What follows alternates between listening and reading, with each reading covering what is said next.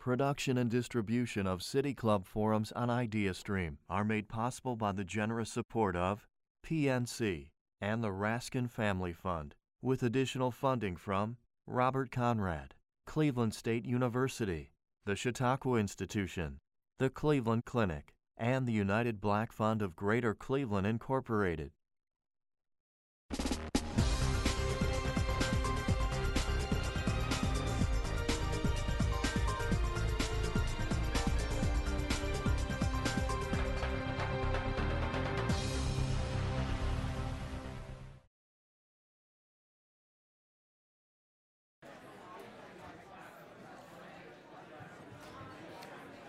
Good afternoon. Uh,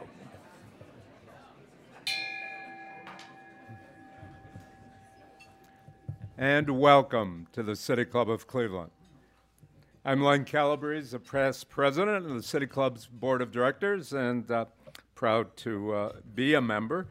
And I'm pleased to introduce today's program. Uh, our speaker, the director of the pediatric residency program at Hurley Medical Center in Flint, Michigan, and author of What the Eyes Don't See A Story of Crisis, Resistance, and Hope in an American City.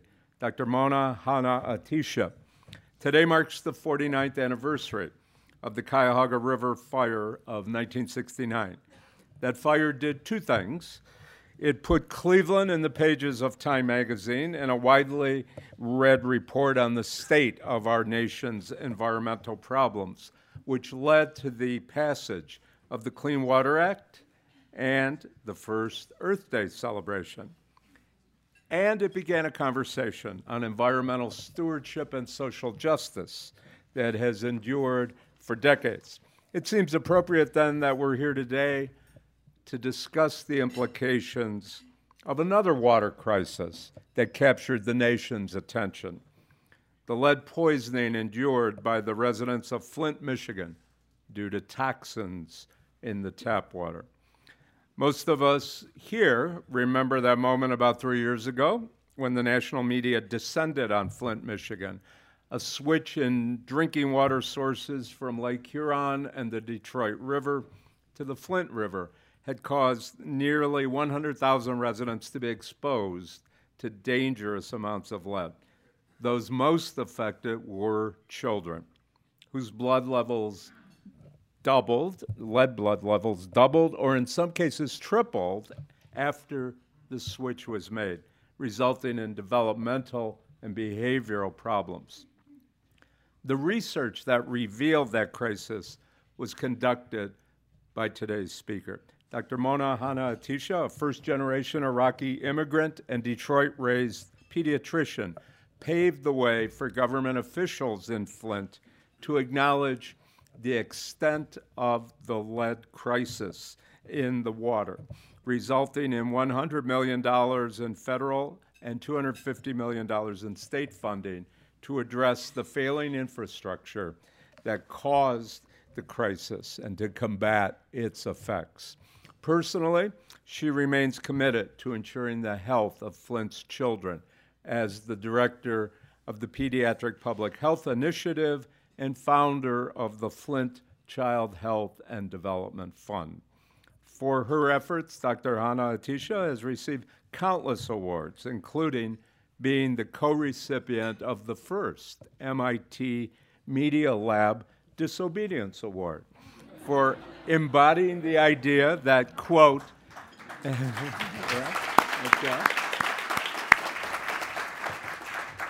the idea that, quote, science and scholarship are as powerful tools for social change as art and protest, unquote.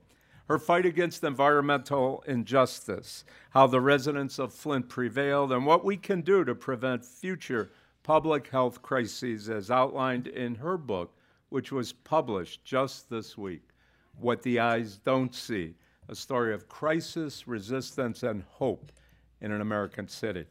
Ladies and gentlemen, members and friends of the City Club of Cleveland, please join me in welcoming to our podium today's speaker, Dr. Mona Hanna-Attisha.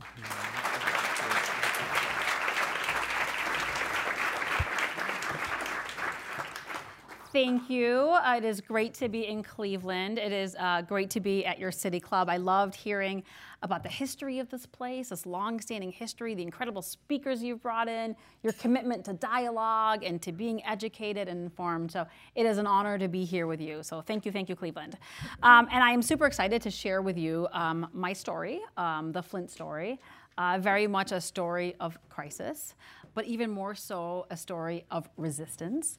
Um, and even more than that, a story of hope. And I very much want to share um, the hope that we are building and that same kind of hope that we can build for, for all of our children everywhere. So, besides being really kind of an action back, an action packed retelling um, of the water crisis, uh, Oprah just put this book on her summer reading list, and she said it was a Grisham style, like you know, page turner. Um, so it is, it is a little bit um, of that. So, yay, Oprah. But uh, the book, um, like the title alludes, is is about um, it's about people. It is about problems. It is about places that we choose not to see. Um, you know that's happening to those people who are far away in a certain demographic, and the book is a charge for all of us um, to open our eyes um, and to see these problems, um, and not only to be awake to what's happening, um, but but to make a difference. Uh, the book is very much, and the story is very much a testament to the idea that individuals, especially working together in a multidisciplinary team, um, can truly make make a difference. So, as you hopefully know by now, and as was mentioned, Flint is kind of the story of really the most emblematic environmental and public health disaster um, of this young century. Um, so, actually, the Flint River caught on fire twice in our history, too. Um, but that's not what made us famous recently. Um, and it is, um, it's a story of what happens when the very people responsible for keeping us safe, for keeping our children safe, care more about saving money, care more about power and control than they care about us. So our crisis very much manifested in our water. So you guys all have, have water in front of you. We, we, we, to this day, we can't do that in Flint. We still cannot drink our tap water. Um, so our crisis manifested in our water, in the bodies of really the most vulnerable among us, in the children who ate and, and drank that water, in the babies who guzzled bottles and bottles of formula mixed with that tap water. Um, but what happened in Flint is not an isolated story. Uh, it is not unique to Flint. What happened in Flint really speaks to the deeper crises that we are facing right now in our nation. Uh, the crises of a breakdown in democracy from voter disenfranchisement and, gerrymandering, uh, a crisis in the in the breakdown of critical infrastructure. We, we think our roads and our bridges are, are bad. What's, what's underneath is, is probably even worse. Um, it is a crisis of ongoing environmental injustices everywhere. Flint is not the first time we've had an, a known case of environmental injustice. It's ongoing. They plague many of our most vulnerable populations, predominantly our, our poor and minority populations. What happened in Flint is, is an example of disrespect for science, which we are seeing nationally right now. The science of climate change, the science of vaccines, the science of public health regulations that protect our air and water are under attack right now. Um, Flint is also a story about the abandonment, really, of our, our civic responsibility, our deep obligations as, as, as human beings to, to care and, and provide um, for all of us. And I, I, I don't think this is, I mean, what's happening this week is a reminder of how this is happening in our nation right now um, in regards to how we care, we care for children. If we stop believing that government um, can protect our public welfare and, and, keep all of our children safe, not just our privileged ones, all of them, um, what do we have left? Um, it begs the question um, who are we uh, as a society? So in in my book, um, there's a lot of history in my book. Uh, there's public health history and, and lead history and some family history, and it is so important for us to learn history because we are so good at repeating our mistakes.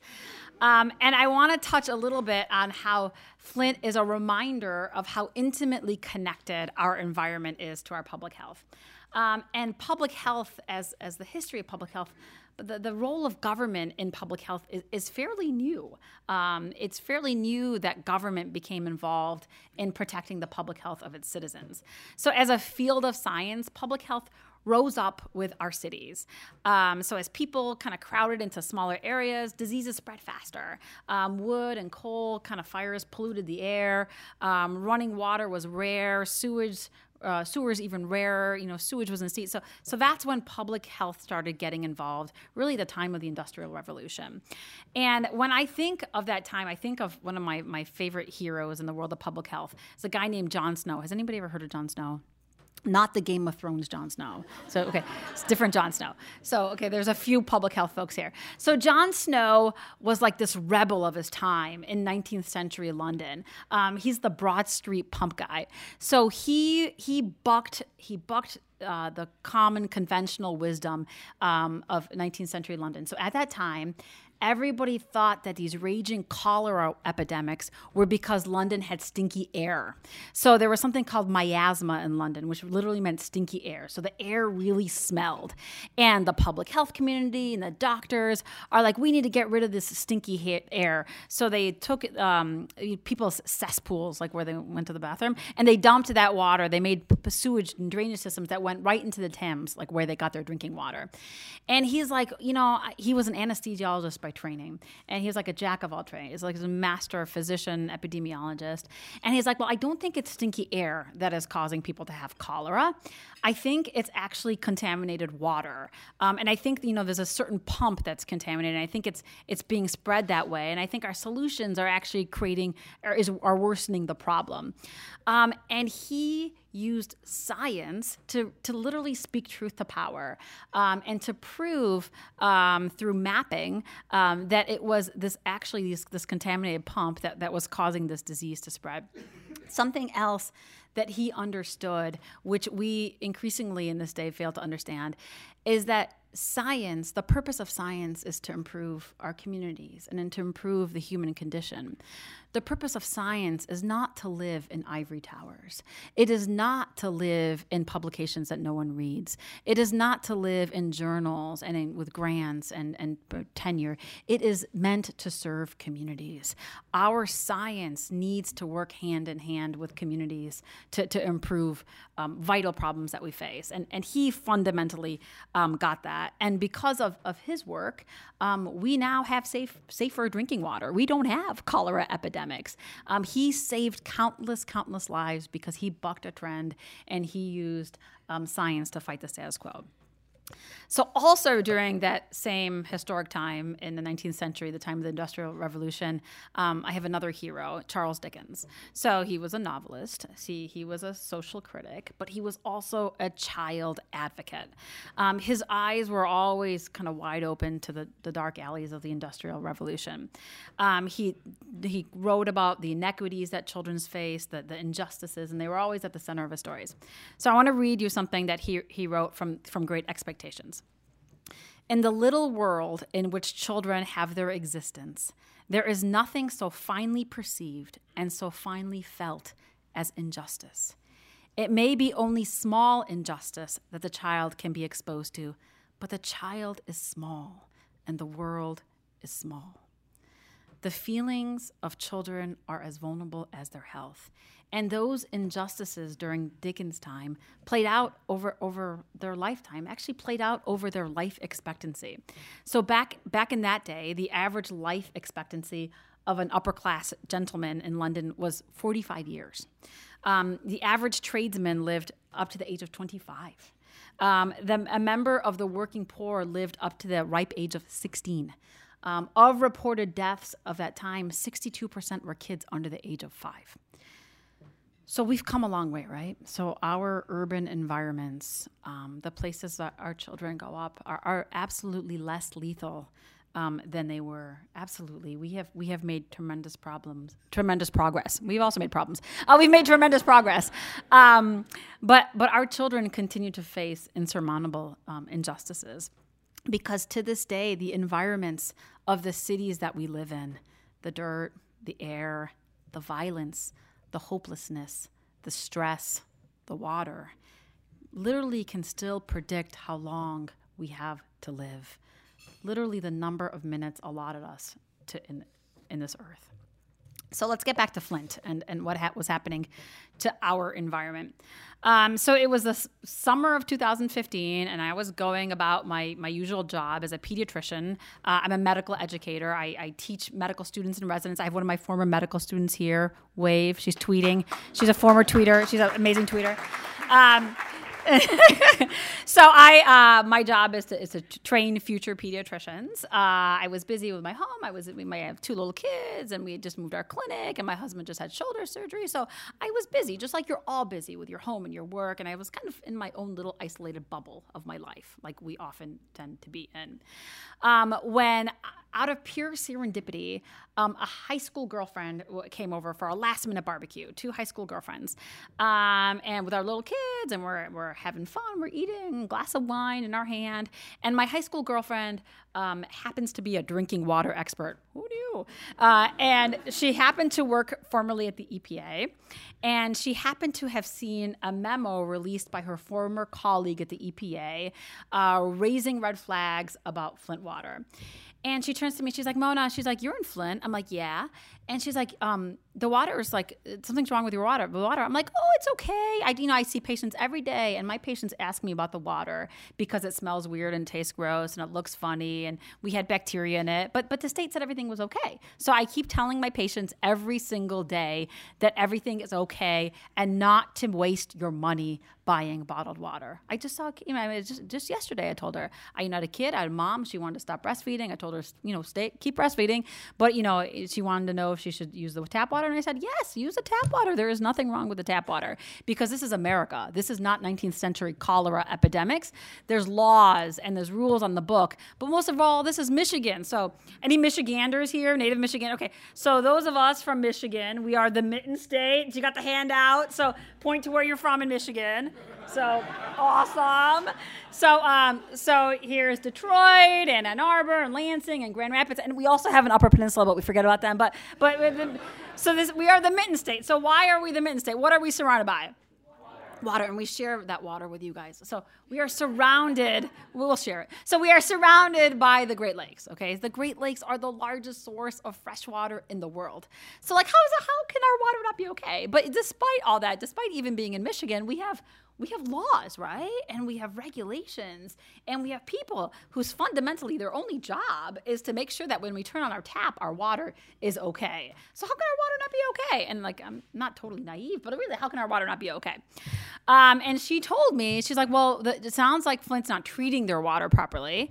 Uh, first of all, nobody goes from a great water source like the Great Lakes to a poor quality water source like the Flint River, who which caught on fire twice. It was a kind of legacy of industrial pollution. Um, but despite that, it's not not it was it's not being treated properly with something called corrosion control. And I'm like, what the heck is corrosion control? I'm a pediatrician. I don't know about water uh, testing or quality or treatment. And she's like, well, without corrosion control, there's going to be lead in your water. lead. Um, and that was the very, very first time I heard the word lead. I heard about our bacteria and the odor and the quality the color issues, and but I was re- being I was reassured, just like everybody in government was reassuring us. Um, but at that moment, I heard the word lead. And when a pediatrician or anybody in public health hears the word lead, um, we kind of freak out um, because we know what lead does. It is a known form of environmental injustice, a form of environmental racism. It already disproportionately impacts our Flint kids, just like it impacts Detroit kids and Cleveland kids and Chicago kids and Baltimore kids and Philadelphia kids. Um, we have learned so much about lead in the last few decades. We know it is a potent, irreversible neurotoxin. It impacts cognition and behavior, uh, co- impacts almost every organ system, and we know it can alter a child's entire life course trajectory. This incredible science has now taught us that levels we thought were really okay back in the day are not okay anymore. And we now know that there is no safe level. And once you detect it in a child, it just tells you that there's an environmental problem. So our focus needs to be detecting it in the environment before children are tested and exposed. So, knowing all this, um, was really kind of my call to action to see what was going on. And so, very quickly, how did this happen? So, Flint was in an almost bankruptcy state. We lost democracy. We were under state appointed emergency management. The emergency manager's only job was austerity to save money, no regard for public health, environmental health, children's health. And in a cost cutting move, decided to switch uh, from the Great Lakes to the Flint River until a new pipeline was to be built. Um, so our the water we were getting from the Flint River was 19 times more corrosive than the water that we had been getting from the Great Lakes. It was so corrosive that just a few months after our water switch, General Motors, which is was born in Flint and still has plants in Flint, stopped using this water because it was corroding their engine parts. So think about this. Our water, just this was a full year prior to my research. Their water was corroding our engine parts. So imagine what it was doing to our aging infrastructure that was predominantly um, lead based.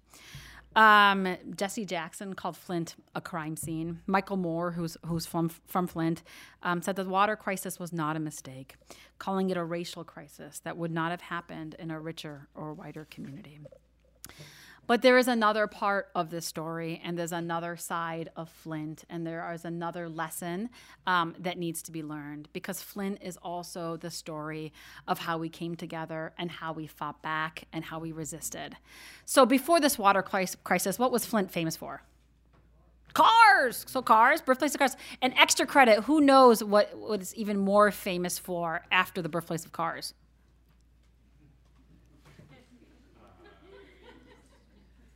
So once cars started being made, um, the auto workers um, were taken advantage of. And they de- started to demand a role in the prosperity that the, the industry was was benefiting from. Uh, there was no protections for occupational health. They were losing limbs. There was no benefits. There was no disabilities. So in the late 1930s, Flint was almost also famous for um, the historic sit-down strikes where auto workers literally sat down, stopped General Motors production, and for 44 days demanded um, dignity and demanded decent wages and demanded occupational health and safety. And what happened in Flint uh, created the UAW and created the birth of the middle class in America. Uh, it was called the Grand Bargain, and people began to have benefits and great schools and great infrastructure. And what happened there informed wages across the country for decades. At one point, Flint had the highest per capita income in the country. Immigrants and uh, folks from the South and the Great Migration North came to Flint for great living wage jobs. So that is our history, and that is our legacy, and that is the pride and, and that steel plated resilience of the people of Flint. It's a place where many people have, have been pushed down before, and many have risen, where many have fought that good fight, and many have won. Um, so we took a line from their playbook and we resisted. So when I heard about the possibility of, of lead and water, I thought about all my Flint kids because as a pediatrician, I got lots of fellow pediatricians here. It's our job to make sure that kids are healthy today. We, we take care of their ear infections and we do their well baby visits. But more importantly, our jobs as pediatricians is, is to make sure that our kids have the brightest future ahead of them. So much of what we do is prevention. We literally took an oath as physicians to stand up, to be healers and protectors um, for our children. And what was happening in the water was, was really threatening the tomorrows of all of these kids. So I did something that, that doctors and academics are, are not supposed to do, and this is why I won that crazy MIT Disobedience Award, which was really difficult to explain to my children that I got a disobedience award. Um, so, so I I, uh, I released this research before it was peer reviewed, before it was published, and that's like an academic no no. But doing that, going through that process takes months and months and months, and our kids did not have another another day. So I literally walked out of my clinic and I stood up with the evidence that our children were being exposed um, to lead in their water. And just like everyone else in the story, the moms, the activists, the pastors, the journalists, the water scientists, um, I was I was attacked um, and I was dismissed and I was discredited. Um, the state said I was wrong. They called me an unfortunate researcher, that I was spreading near hysteria, which is great because it's also sexist. Um, and and for a minute I, I believed them. I'm like oh my god i've made a terrible mistake. Every the whole state says i'm wrong and they actually have more data than i do. Um, and i was scared and i felt sick and there was literally a knot in my stomach that, that wouldn't go away and i stopped eating which was a good side effect. Anyways um, but then but then i i knew that this I, this was not about numbers. So so often as as academics, we work with numbers and statistics and you know all this evidence. And every single one of those numbers that was in my research was a kid. It was a child, and probably a child I had cared for in the last year or so. And it was those kids that that woke me up and that enabled me to, to keep fighting. Um, and it was finally our science, our persistence, our disobedience um, that spoke truth to power. Um, and the state finally conceded that, yes, there was a problem. So, to this day in Flint, we are still on filtered and bottled water um, as our damaged corroded lead pipes are being replaced. Um, we will soon be the only the third city that is has replaced their their lead pipes. Uh, there is lead in plumbing everywhere, including in Cleveland, especially in the Northeast and the Midwest. Uh, we didn't restrict lead in our plumbing until 1986 in our service lines, which are the lines that go from our water main to our homes. But get this, we didn't restrict lead in our brass fixtures until 2014. Uh, so Flint schools had no lead lines, but we had some of the highest water lead levels because the fixtures were, were leaching lead. Um, and that's why week after week we are now hearing about more and more schools that are testing and more and more cities that are testing. It has awakened the nation's conscience and reminded the nation that we actually have an ongoing lead issue that we have to address. But in Flint, we are moving forward. It is a city that a very resilient city where we have rolled up our sleeves and we have come together um, to make sure that our children not only recover um, but but thrive. We are building this model public health program, which I am so lucky and privileged to be able to lead, uh, where we are leaning on this incredible science of brain development and toxic stress and resilience to buffer the impact of this crisis. Um, Flint kids already had so many obstacles to their development. We have about a 60% poverty rate, one of the most violent crime rates in the city, no full service grocery stores, uh, crumbling schools, depopulation, lack of safe places to play. All of these things are developmental ox- obstacles for kids. All of these things are, are known as toxic stresses um, for children, which, when you have so many of them, it, it can cause it, can alter a child's entire life course trajectory and really mess up their brain development and, and their risk of chronic diseases and, and even their life expectancy.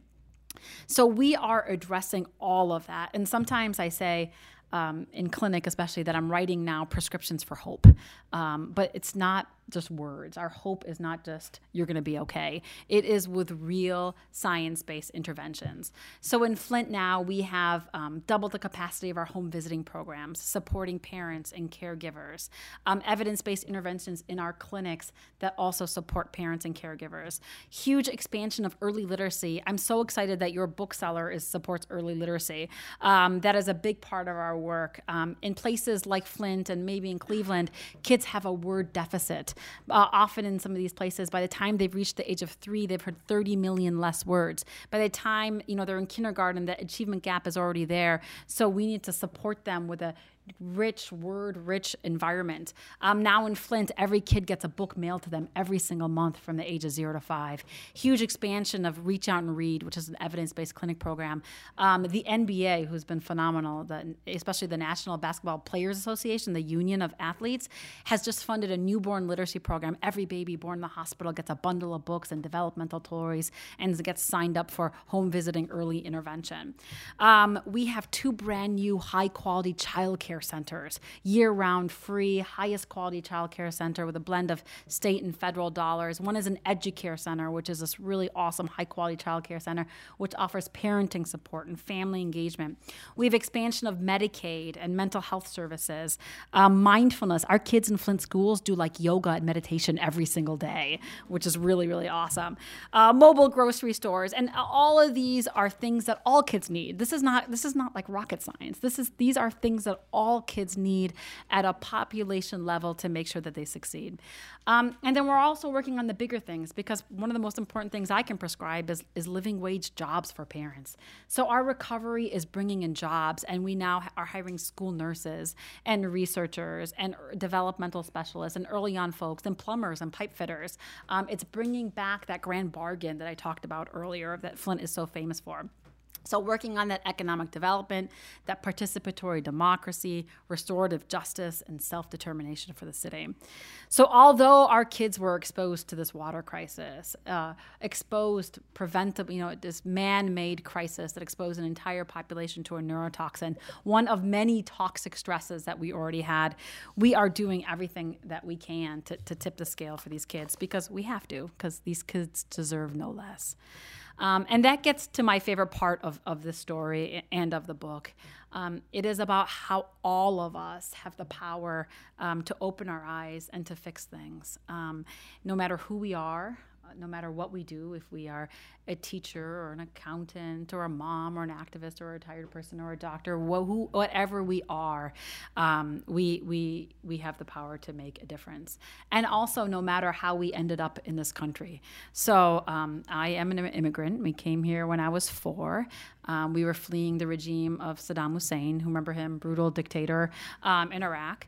Uh, we were fleeing uh, fascism and oppression, and we came to this country um, for the American dream and we came for freedom and we came for opportunity and we came for democracy so i'm i was that little girl that i when i see these images this week of those little that little girl at the border who's f- fighting for that same dream i I see that girl. I was that girl in a sense, not exactly, but in a sense. Um, and we came here um, for those opportunities. And, and, and, and I was, I every day wake up um, privileged and fortunate and grateful to be in this country and to be able to serve, but also very much recognizing that injustices um, are everywhere and they're happening everywhere, and that we need to be fighting for all children, no matter where they come from and what they look like and what their citizenship is.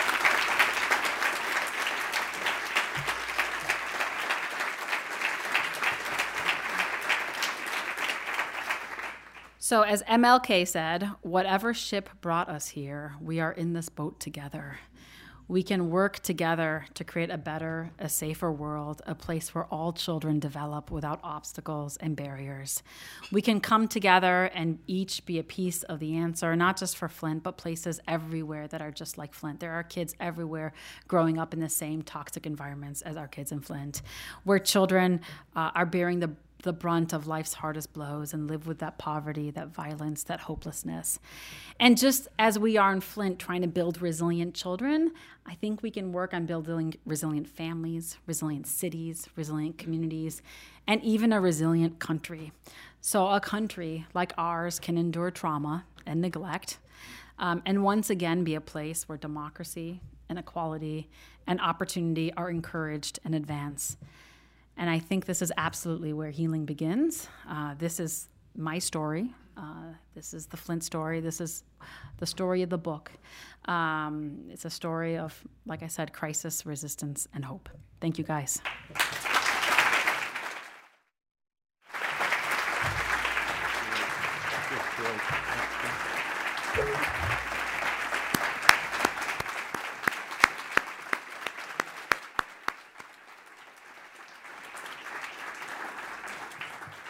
Today, we're enjoying a forum with Dr. Mona Hanna-Attisha, Director of the Pediatric Residency Program at Hurley Medical Center in Flint, Michigan, and author of What the Eyes Don't See A Story of Crisis, Resistance, and Hope in an American City. So, we're now about to begin the audience question and answer phase. If you'd like to tweet a question, please tweet it uh, at the City Club, and our staff will try to work it into the program. Holding the microphones today are Membership and Customer Service Manager Corey Isler and Youth Forum Council Chair Tiolu Orsanya. So we may have the first question, please. Uh, Dr. Mona, the um, uh, one of the things you hear about in national politics these days is a phenomenon called science denial. Yeah. And you hear about it especially in context of uh, global warming and things like that. And I wonder how much of that was part of the story that you were dealing with up there in Flint. Absolutely. So, Flint is an example where common sense science was denied. You did not need evidence of children being exposed. That was too late. We had the evidence in the water, we had water level evidence, but like I shared, General Motors stopped using this water because it was corroding engine parts. I mean, like, you don't need to be a physician or a scientist to, to prove, to, to know that something was wrong. So, Flint is very much a, a, case of what's happening nationally, this trend of science denial, but it's also a story where science ultimately spoke truth to power. And we are very much leaning on science right now, the, the amazing science of brain development and resilience in our recovery efforts.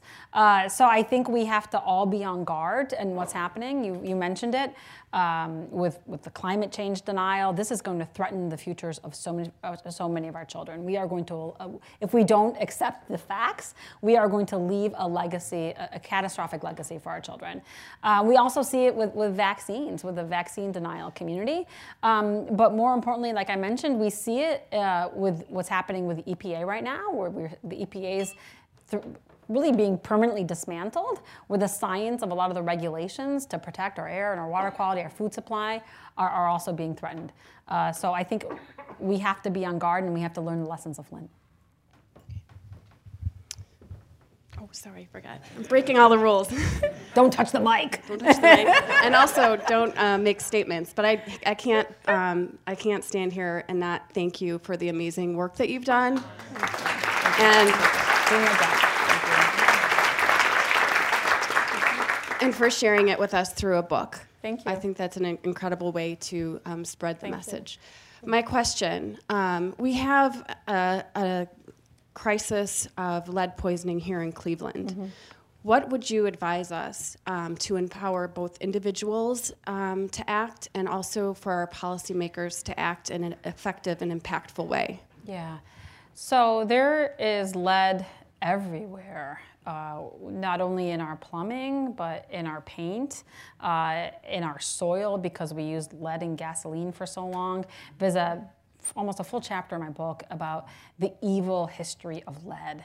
Um, we have known about the evils of lead for a long time. The Romans uh, put it in their plumbing, actually put it in their food, and many people hypothesize the demise of the Romans is because they've used so much lead in everything.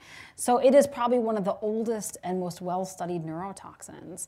Um, and it's something, unlike so many of our environmental exposures, like it's, it's clear, like there's no safe level. Like in others, like, oh, we have to have like a certain action levels or this and that. So, so we know. And not only do we know how bad it is and what we need to do, we need to do something called primary prevention, which in the public health world is never exposing a population to this. We also actually know the economic benefit of lead elimination. Um, if we eliminated lead exposure, we would save $80 billion a year as a nation from decreased um, uh, economic productivity, special education costs, healthcare costs, criminal justice costs. This led economists, like this is well known, even the economic benefit. And you'd figure that would like speak to policymakers, but the problem is the economic benefit is something you do not see for, for decades. Um, and it's often after their term limits or kind of their short-sightedness. Um, so it requires vigilance and it requires education and it even requires educating providers who are, have often been kind of um, so part of the title of my book it's um, it gets at a saying that one of my former mentors at, at, in Detroit used to say. He used to say, um, "The eyes don't see what the mind doesn't know." Uh, so, like you know, I would I took care of dozens and dozens of kids with lead poisoning, and I never once to asked ever about their water because I never, you know, before this crisis, like admission, I never knew there was lead in plumbing. And do you guys know that like what the word lead means? It means plumbing. So do you remember the high school elemental symbol of lead, high school chemistry? PB. It comes from the Latin plumbum, plumbing. So lead actually always means plumbing. It's meant plumbing. I didn't even know we had lead in our plumbing until this crisis hit. And I was ignorantly um, you know, assuming that their source of exposure was a bazillion other things. So there's a lot of education that needs to happen to, to educate folks um, about this. And, and, it's, and it's hard because we are in this climate of science denial uh, where industry has the upper hand. There are still folks right now who, who are lead deniers, um, academics, pediatricians even, because they are paid by as expert witnesses on lead cases. Um, the lead industry is also this is also my book. It's, it's they've never paid for their harm. So unlike tobacco or asbestos, they've never paid for the evil. Uh, there's actually a lawsuit right now on appeal in California where they're trying to go after the, like Sherwin Williams and the paint companies for this work. So it's it's a it has a, a an evil past. Uh, we need to we need to finally not kick the can for our children. We know what it does. The science is there. Uh, we need to put in the investments to, to invest in the infrastructure work in the homes and underground to, to no longer have one other child uh, preventably exposed. Good luck. And that's one of the great things about Flint, uh, because before Flint, like, you know, like we took care of lead. The, you know, kids' lead levels have been coming down for decades. Uh, we got rid of lead from paint and gasoline. It's okay. And one of the great side effects or ripple effects of Flint is that people are like, oh yeah, you know, it was a problem of, of yesterday, but it's a problem of today, and it's a for sure a problem of tomorrow. Uh, thank you so much. My question today is, um, how did, what evidence did you take to the public? Were you measuring serum lead levels? Were you measuring neurologic or hematologic effects? And how much of an ongoing issue will this be 15, 20 years from now? Great question. So it was the easiest research project I've ever done in my life. So as pediatricians, we um, are, we routinely screen children for lead exposure at the ages of one and two. Uh, not all children, uh, usually children who are, uh, are high risk, so kids on Medicaid, which serves as a proxy for poverty. Um, so we, uh, and you, we screen at those ages because that's when developmentally children are walking and crawling and they have hand to mouth activity and they're at risk for household lead exposure, like paint and dust. Um, so I just went back and I looked at children's lead levels that were done through that routine screening. And I noted and I compared them before the water switched to after the water switched. And what I saw was contrary to every trend that was happening at the state level, national level, and even our city level, um, where levels had been coming down gradually, that there was an increase in the percentage of kids with elevated lead levels, and it directly correlated with where the water lead levels were the highest. Um, that research from, uh, eventually was published, um, uh, and that, that's what was released. Um, but it was also a gross underestimation of exposure because lead in water impacts a younger age group that is not picked up by routine screening. Lead in water is in a vehicle made for ingestion. We're meant to drink water. We're not meant to eat chips, even paint chips, but kids do it. Um, but it impacts especially uh, the unborn. Um, and it also impacts especially those babies who are drinking formula mixed with this water, and we have terrible breastfeeding rates. Um, lead in your blood has a short half-life, a short window of detection, so a lot of kids either weren't screened at all, or, and they weren't screened at the right ages. So that's why we've treated this as a population-wide exposure and everybody is getting the benefit of all the resources. We were just funded by the CDC to build a Flint registry, very much modeled after like the World Trade Center registry and other big exposure registries, where we will be able to objectively, in a population level way, epidemiology way, answer how are Flint people doing, but more importantly, get them connected to the resources so that we do not see the consequences. We ethically cannot sit back and say this is the consequences of this crisis. We are proactively and, pre- and you know preventing, uh, trying to make sure that we don't see those consequences, and that's the data um, and the neurodevelopmental assessment work that we hope to share in the future. Um, thank you very much uh, for coming, Dr. Mona. Um, I, in your educator hat, um, there are a lot of young people here, myself included, early on in their careers. What advice do you have um, in terms of being involved in advocacy and standing up for what you perceive as injustice? It is your job. No matter what profession you go into, it is your job. We um, so often go about our busy lives, as I was, as um, like punching in, punching out automatons. This is my work. I'm going to go home. I'm going to do this. I have Girl Scouts. I have soccer. This and that. Um, and we're blinded. We are. We close our eyes to the injustices happening all around us. And it's not Flint. It's everywhere. There are significant disparities and issues that need to be addressed open your eyes. But it's not enough to just open your eyes. You need to be involved. You need to be active. You need to vote. Uh, you need to you need to have your voice and your opinions heard. I am so hopeful for the, your guys, you, this generation. You need to fix our problems, um, and we are seeing tremendous leadership right now from our youth. We have a youth advisory committee that informs all of our work. Children are telling us what to do. Uh, look at the Parkland kids. Uh, there are it is it is up to you guys um, to fix the incredible uh, problems that we have created. Uh, so we need to listen to our kids, we need to value them, uh, and we need to encourage them to be loud and to be stubborn and to speak up. And also, I, the other advice I would give is that you're never alone. Uh, and all these, often in these fights, you think that you're you're alone. Uh, this story and what this book also really shows is that um, there's a lot of folks who, who are in the same fight as you.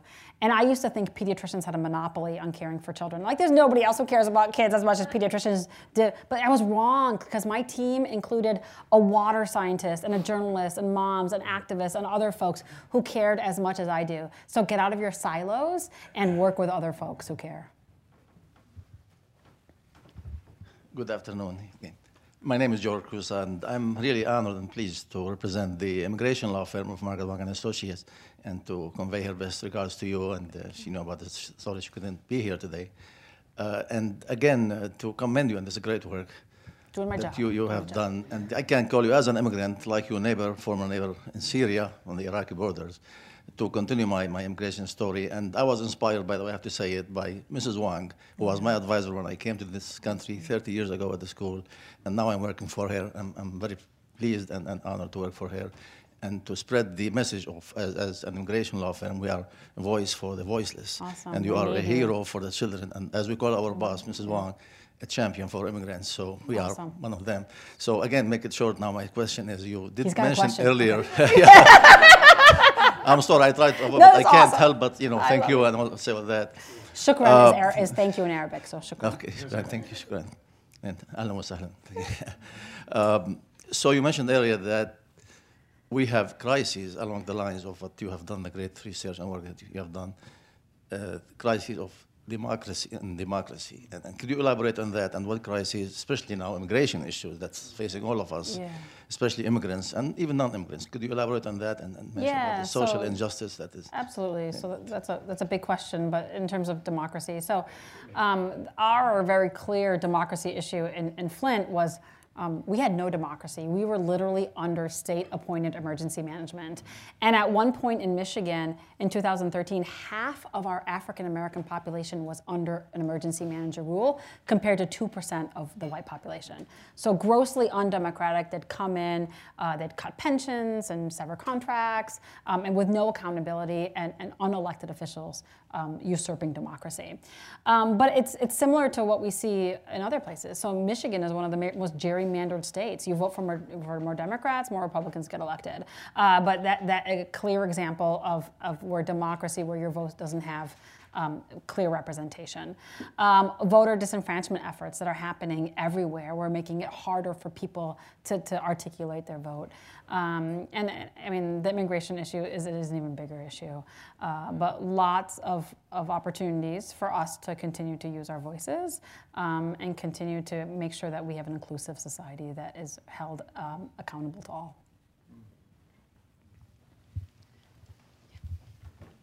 So, if if another lead issue was to occur somewhere, where it's do you th- everywhere. I, I kn- sorry, sorry. Um, but if if it was to happen again, where like where where do you think the next place would be where it occurs?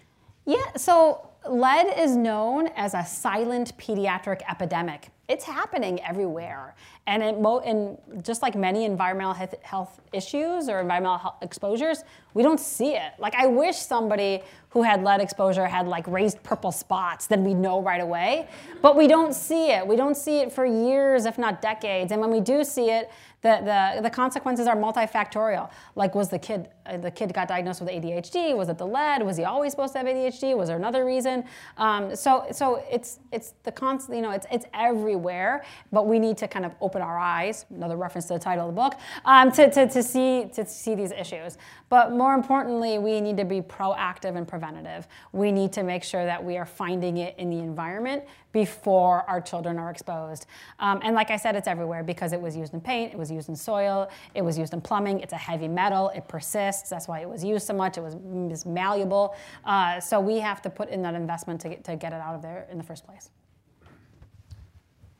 Thank, thank you so much for um, illustrating the process of you yourself stepping out of your bubble, something that we can all hopefully hold on to and remember that it's our own personal activism that really does make the difference.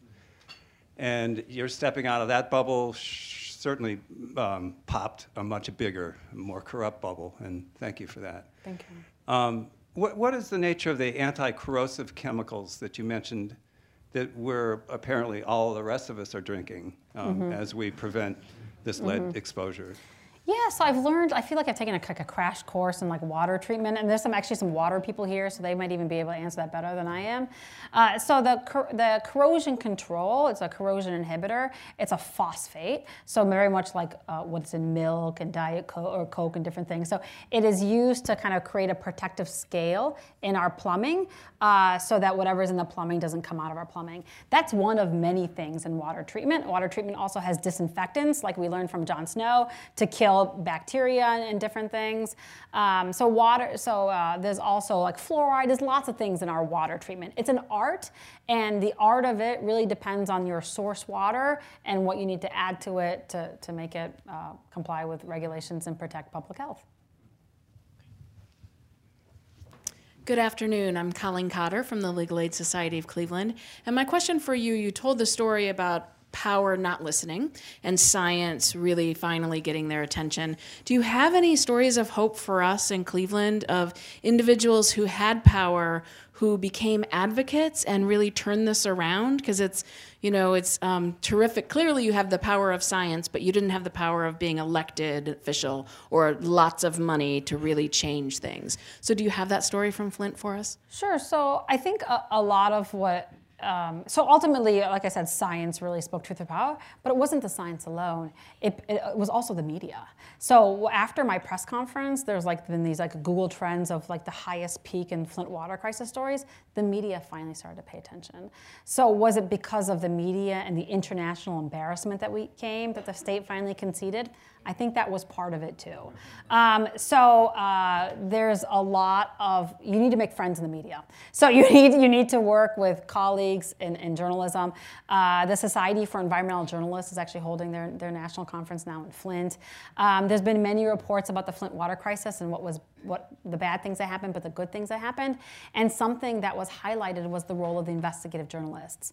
So because of our lack loss of democracy, the Ford Foundation, for the very first time, funded our Michigan ACLU to hire an investigative journalist to report on the consequences of the loss of democracy. Uh, an incredible, incredible reporter, and he was highlighted in this water crisis because he got access to this leaked memo from the EPA, and he dug and he dug and dug and dug and, and tried to uncover this story and what was happening. It was his articles that, that I first read as well. Um, so there's so journalists have played an incredible role. Um, I, I, also talk in my book about the role of um, a physician, uh, an amazing physician in the 1920s. Her name is Alice Hamilton, and she used to fight. The, she was a world expert on lead. She was the first professor that was granted um, admission to Harvard, first female professor at Harvard. Uh, but they wouldn't give her football tickets, and she couldn't and she couldn't march in the graduation ceremonies. Anyways, so she um, she fought against um, Kettering, who put lead in gasoline, uh, and, and you know called him out, and eventually used the media to her advantage and to highlight all these you know toxic cases of lead exposure. Um, so I think that was probably one of the biggest things is, is working closely uh, with media who need a lot of education too. It's complicated science. You know, they're like, oh, you know, there's a there's a lead issue, and oh, look, the blood levels don't show anything. Yeah, but the half-life of lead is really short, so you might not see anything. It doesn't matter anyways with the blood. So there's a lot of education and, and rapport building relationships that need to be created. What's your favorite part of being a pediatrician, and what advice do you have for people who want to be pediatric nurses and pediatricians? Awesome. My favorite, that's a great question. My favorite part about being a, a, pediatrician is hanging out with kids. So it is, it is the best job in the world. Um, pediatricians, like there's research done on different medical professions. We are the happiest profession uh, of all medical specialties.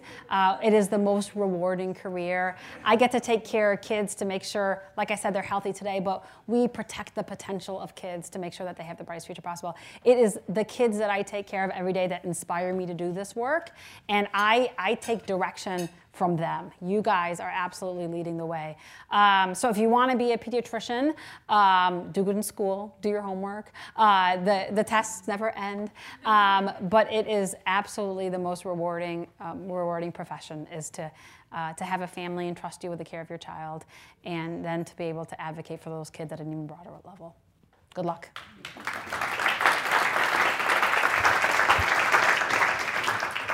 Hi. We have actually been lucky enough here in Cleveland to have great reporting on the on the crisis Great. as well, but we've still struggled to educate residents and parents about the danger and empower them to get involved in the solution.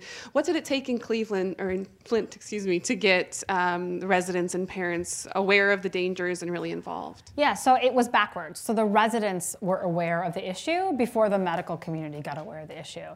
The medical community came late to the game, uh, and the press came late to the game. It was our residents who are the heroes of the story because they knew something was wrong. They didn't, may not have known it was lead, but they knew something was wrong, and they were the ones that were engaged and loud and activated. Um, and then when they did finally know kind of the science of what was in the water, the, the lead, um, they have been part of all of our work. So all of our work moving forward has been community informed, community driven, and community participatory. You cannot do this work as an academic or an institution saying this is what's best for you. It has to be hand in hand with the community. Um, and I think that's incredible. So we've, we've formalized that. I talked about this youth advisory council we have, kids advising us. We also have a parent partner group where parents are, are part of all of our work. And we have residents and activists that are part of all of, all of our ongoing work. So, so it has to be grassroots. It has to be peer to peer, or it's, it's in a, especially in a climate like Flint where nobody's trusted, where trust is gone and shattered. Um, it needs to be uh, a close relationship.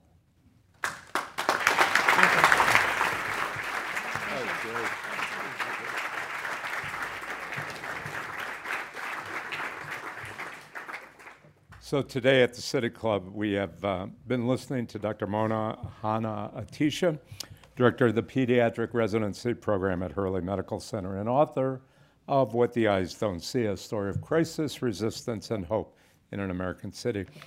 The sale of Dr. Hanna-Attisha's book, What the Eyes Don't See, a story of crisis, resistance, and hope in an American city, uh, is provided by a cultural exchange. And that brings us to the end of today's forum. Thank you so much, Dr. Mona Hanna-Attisha. Thank you, ladies and gentlemen. And this forum is now adjourned. For information on upcoming speakers or for podcasts of the City Club, go to cityclub.org.